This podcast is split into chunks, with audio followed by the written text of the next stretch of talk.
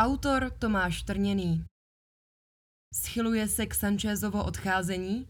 Španělský premiér doufá s blížícími se volbami v obrat. Už příští týden Španělé rozhodnou, jestli bude v čele země nadále premiér Pedro Sanchez nebo se k vládě vrátí pravice. Může jít o výraznou změnu jak pro Pyrenejské království, tak pro Evropu. Jejíž směr teď Madrid díky svému předsednictví Radě EU udává.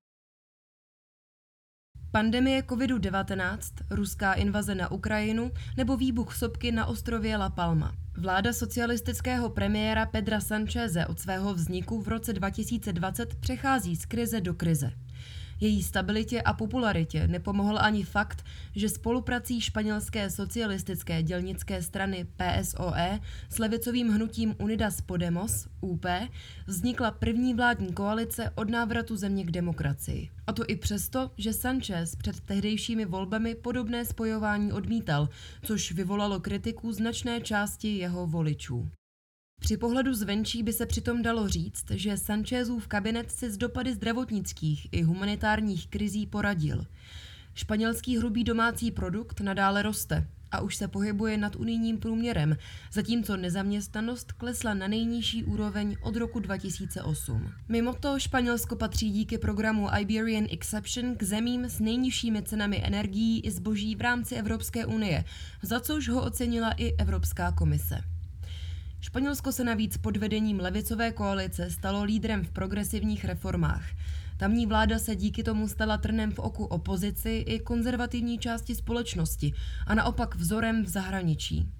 Pro Sancheze šlo o navázání na práci socialistického premiéra Joseho Luise Rodrigueze Zapatera, jenž v roce 2004 ve funkci byl do roku 2011 uspěl ve volební kampani se svým stěžejním tématem narovnání práv. Toho se o rok později dočkali LGBTQ plus osoby po prosazení manželství pro všechny i ženy, a to díky zákonům bojujícím proti femicidě. Sanchezův kabinet pak v tomto duchu pokračoval.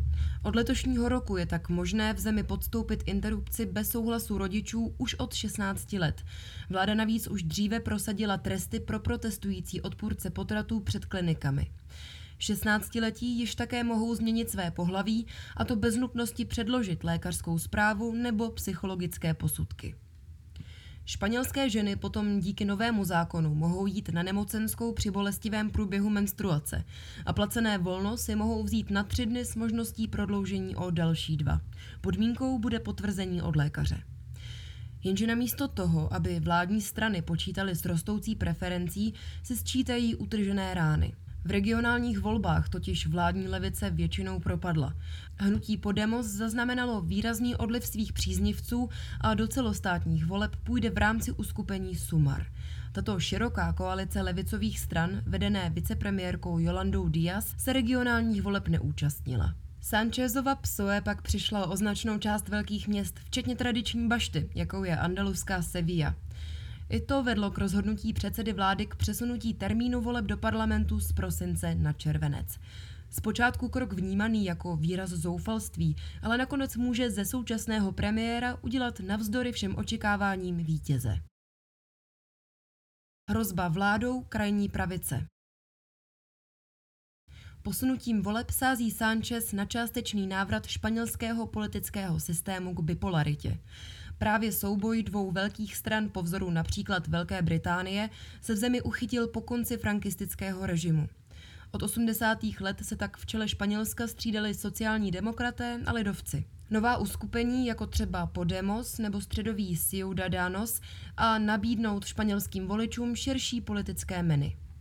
Podle současných volebních preferencí jsou však daleko v popředí nadále lidovci, ti mají okolo 34%, a socialisté, ti zase okolo 29.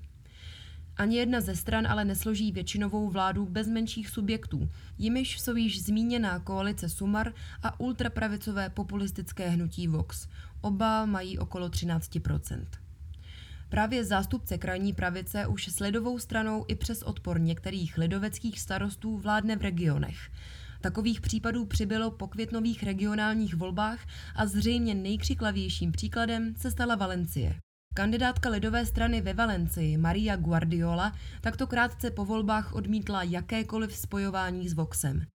Nemůžu nechat stranu, která odmítá uznat existenci genderového násilí, stranu, která dehumanizuje migranty a vyhazuje LGBTIQIA plus vlajku do koše, vstoupit do vlády, řekla deníku El País.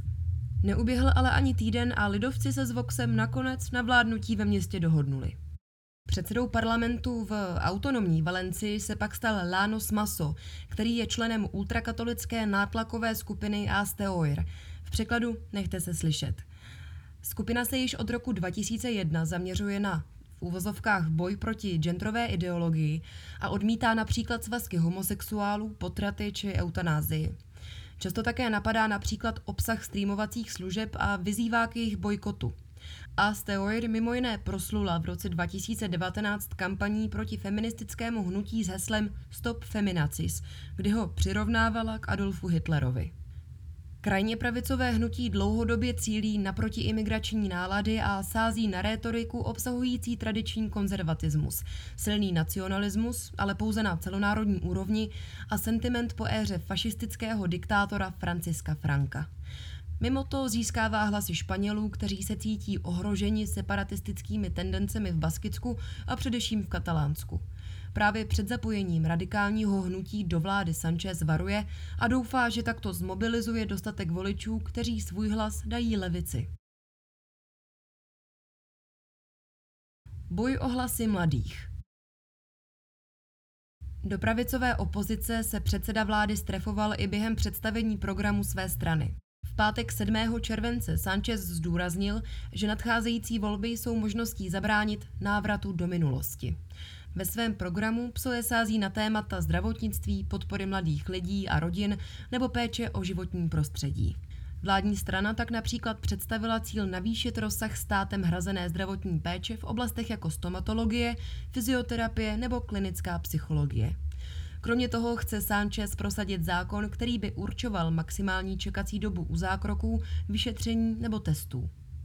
Součástí změn v oblasti zdraví by byla také větší regulace elektronických cigaret a dalších tabákových výrobků. Naopak zlepšit by se měla dostupnost antikoncepčních prostředků, jež by mohly být zdarma k dispozici v centrech pro mládež.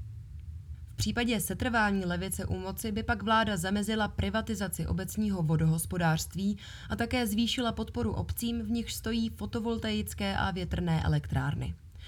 Mimo to program obsahuje závazek bezplatné hromadné dopravy pro děti a studenty do 24 let a také dotovaný spořící účet pro mladé Španěly na nákup prvního bydlení, nedaněný do částky 30 tisíc eur. Právě na podporu mladé populace při zajišťování prvního bydlení se zaměřují i další strany.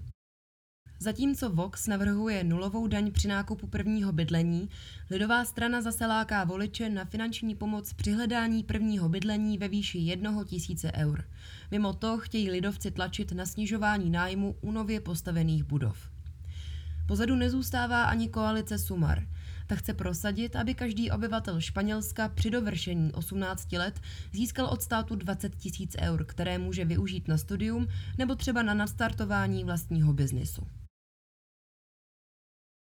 Problémy předsedy vlády. Zde budou mít Sanchez a jeho strana možnost své sliby naplnit, ale zůstává otázkou. Současnému předsedovi vlády totiž uškodili jak kauzy okolo jeho spolupráce se separatistickými regionálními stranami, tak spackaný zákon týkající se trestů za znásilnění. Zákon, který se vžil pod zkratkou pouze ano znamená ano, vstoupil v platnost loni v říjnu. Mělo jít o přísnější normu, než byla předchozí legislativa, místo toho ale vedl k 943 sníženým trestům sexuálních delikventů. Ti totiž byli odsouzeni na základě předchozí legislativy. Následně premiér tento zákon označil za největší chybu své vlády.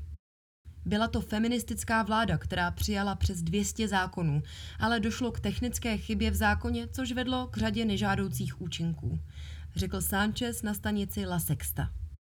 Na autorku zákona a ministrini pro rovnost Irene Montero se následně snesla kritika ze strany opozice, lidskoprávních organizací i některých politických spojenců. Sanchez však podle svých slov o jejím odvolání nikdy neuvažoval. Navzdory neschodám s ministriní pro rovnost jsem vždy dával přednost stabilitě, dodal Sanchez. Právě spojenci vlády současnému premiérovi taktéž situaci komplikují. Naposledy se tak stalo před regionálními volbami v Baskicku. Tamní levicová koalice EH Bildu totiž na svou kandidátku umístila celkem 44 odsouzených členů teroristické organizace ETA. Sedm z nich navíc bylo shledáno vinnými z násilných trestných činů. Uskupení je jednou ze separatistických stran, o jejichž podporu se menšinová vláda v parlamentu opírá, čehož i hned využila pravicová opozice. Výsledkem bylo odrazení části voličů PSOE. Nejistota v Bruselu i na zbytku kontinentu. Přesun termínu celostátních voleb ale zvedl mnoha analytikům a novinářům obočí ještě z jednoho důvodu. Španělsko totiž 1. července převzalo po Švédsku evropské předsednictví a s tím se otevřela i možnost ukázat své diplomatické schopnosti, nastolit témata evropské debaty a udělat své zemi jednoduše reklamu. Silně pro evropský předseda vlády už na jaře objížděl Evropskou unii a v jednotlivých státech představoval hlavní témata španělského předsednictví. Evropa trpí nadměrnou závislostí na některých zemích světa, řekl například Sánchez během návštěvy Irska. Španělský premiér chce podle analytiků oslovených serverem Euronews nejen posílit evropskou samostatnost, ale zároveň navázat bližší spolupráci například se státy Karibiku nebo Latinské Ameriky. Bylo dohodnuto, že zástupci EU a Latinské Ameriky se setkají v polovině července na konferenci v Bruselu a dá se očekávat, že Španělsko bude důležitý prostředník. Mimo to se předsednická země plánuje zaměřit na téma zelené energetiky, reformy fiskálních pravidel a migrace. Plánované volby ale v Bruselu vyvolaly obavy ohledně cílů 27. Pro EU a zejména pro Radu přijdou tyto volby určitě ve více než nešťastnou dobu, protože zásadně ovlivní fungování španělského předsednictví, zejména na politické úrovni, řekl analytik Evropského politického centra Johannes Groibel serveru Euronews. Vzhledem k hrozícímu politickému váku ve Španělsku, a tedy i v čele rady, hrozí, že mnoho jednání o těchto citlivých politických otázkách selže kvůli naprostému nedostatku času, myslí si Groibel.